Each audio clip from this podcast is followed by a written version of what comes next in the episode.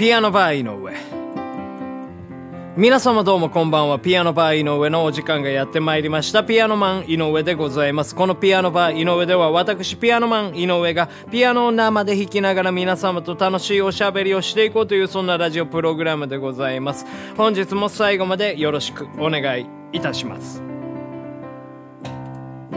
はいというわけでここで1曲聴いてください。バニシングフラットでカントリーマーム。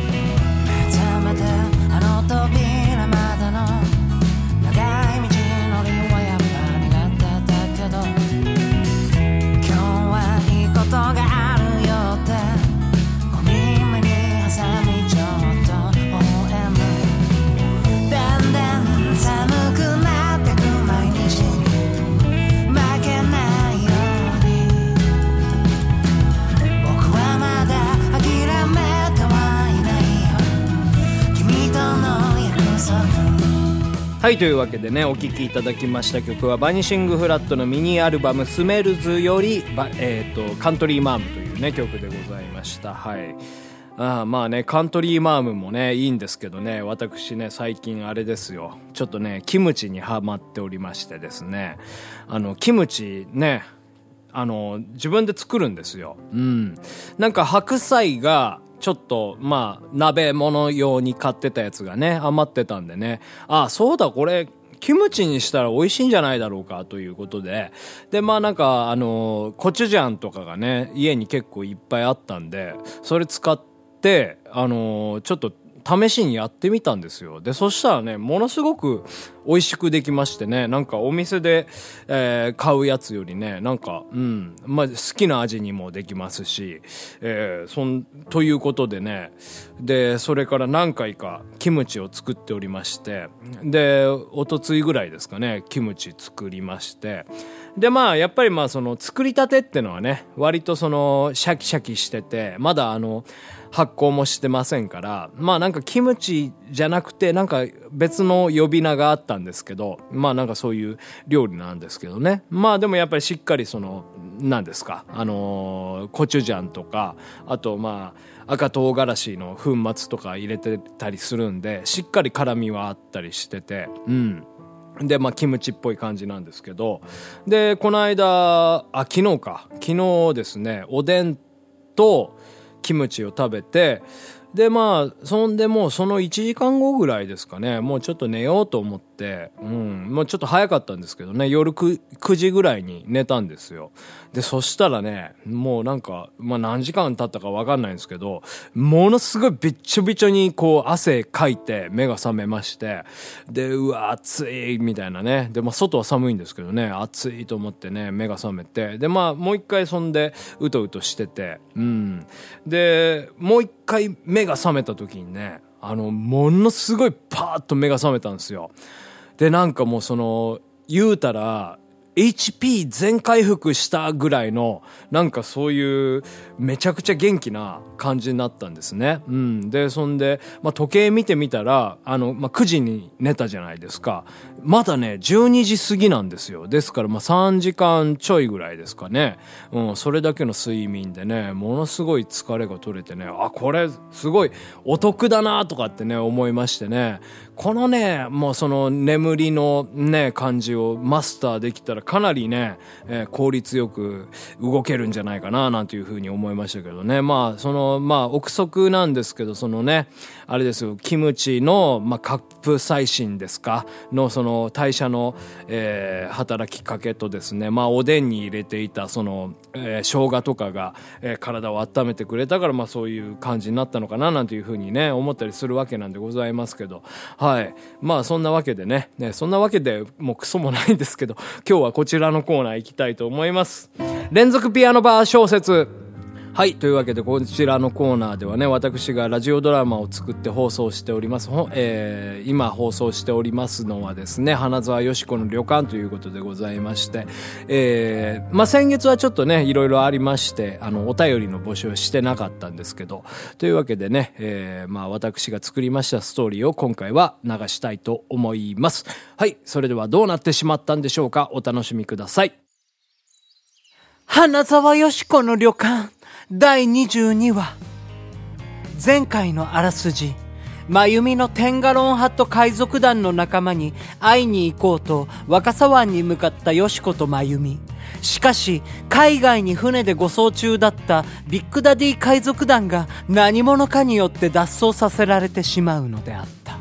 高速ボートを奪い、若狭湾を逃走するビッグダディは、そこで憎っきテンガロンハット海賊団の母船、モーニング母乳号を発見するのであった。ま、まゆみさん、あのボート、このままやと、モーニング母乳号に突撃しそうですけど。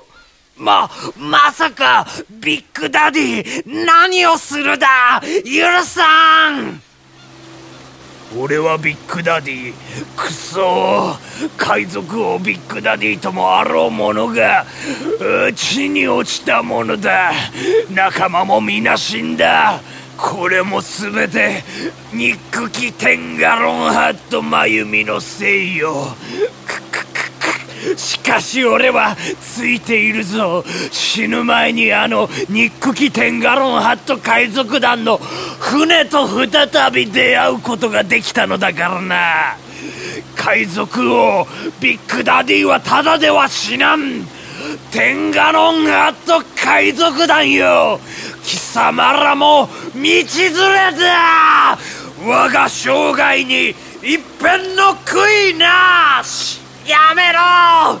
ビッグダディオラはここだ!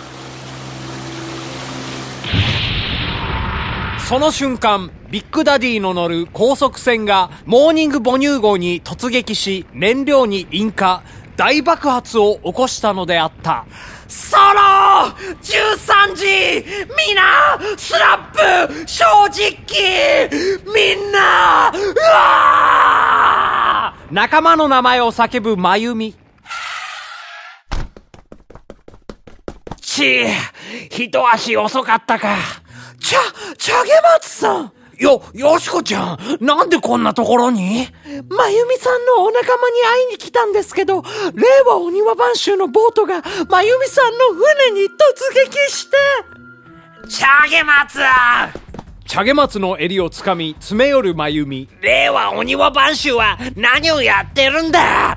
貴様らは沢口邸の安子の犬か？さ、沢口邸の安子？ま、まゆみさん、一体何のことですか？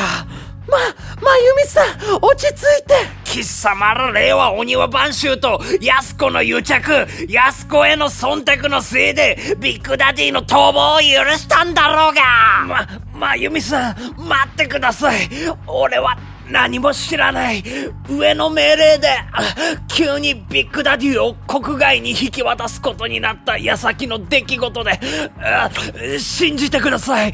俺たち、一緒に命をかけて戦った仲間じゃないですか。あ苦しい。あああ俺の、俺の仲間たちを返せ。ああや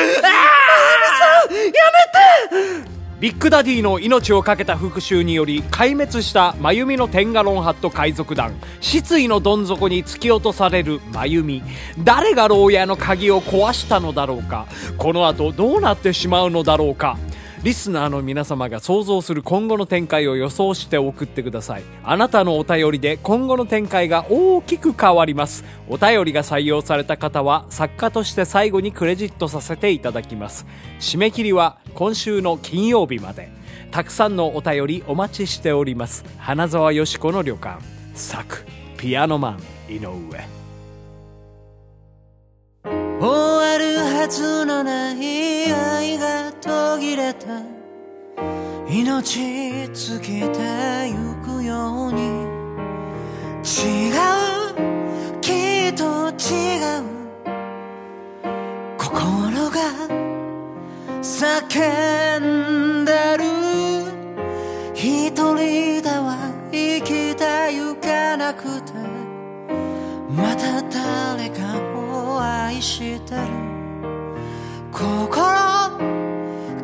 悲しくて言葉にできない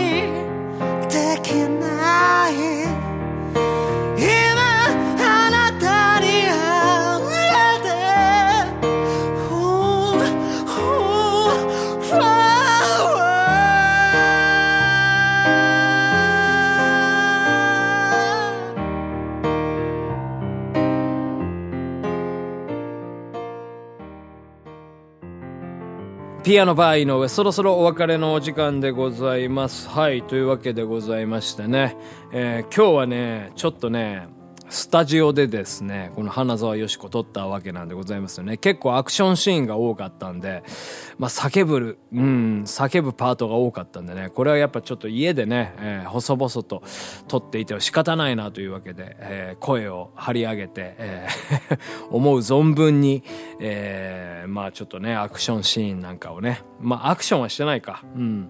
まあ、チャゲ松に詰め寄るぐらいのね、感じでございましたけど、はい。まあ、ビッグダディもね、すごい、もう、今際の言葉を放ってですね、もう、ラオウのごとくですね、散っていきましたけども。はい。というわけで、ちょっと、疲れちゃいましたね。はい。もう、まあ、今日の曲もね、結構、あの、なかなか、小田和正さん。ね、えー伸びやかな声なんですけどそれを真似しようとしたんですけどなかなか難しくてですね、えーやっぱりもうなんかこうもうチキンボイスというんでしょうか、えー喉を絞って、うん、もう無理やり出した感じになってしまいましたけどね。はい。というわけでまあちょっとこの後ですね喉のお手入れなんかをしてはい。まあ休みたいなというふうに思います。はい。というわけでピアノバー井上また明日お会いできれば幸いでございます。そろそろお別れのお時間です。ピアノバー井上さようなら。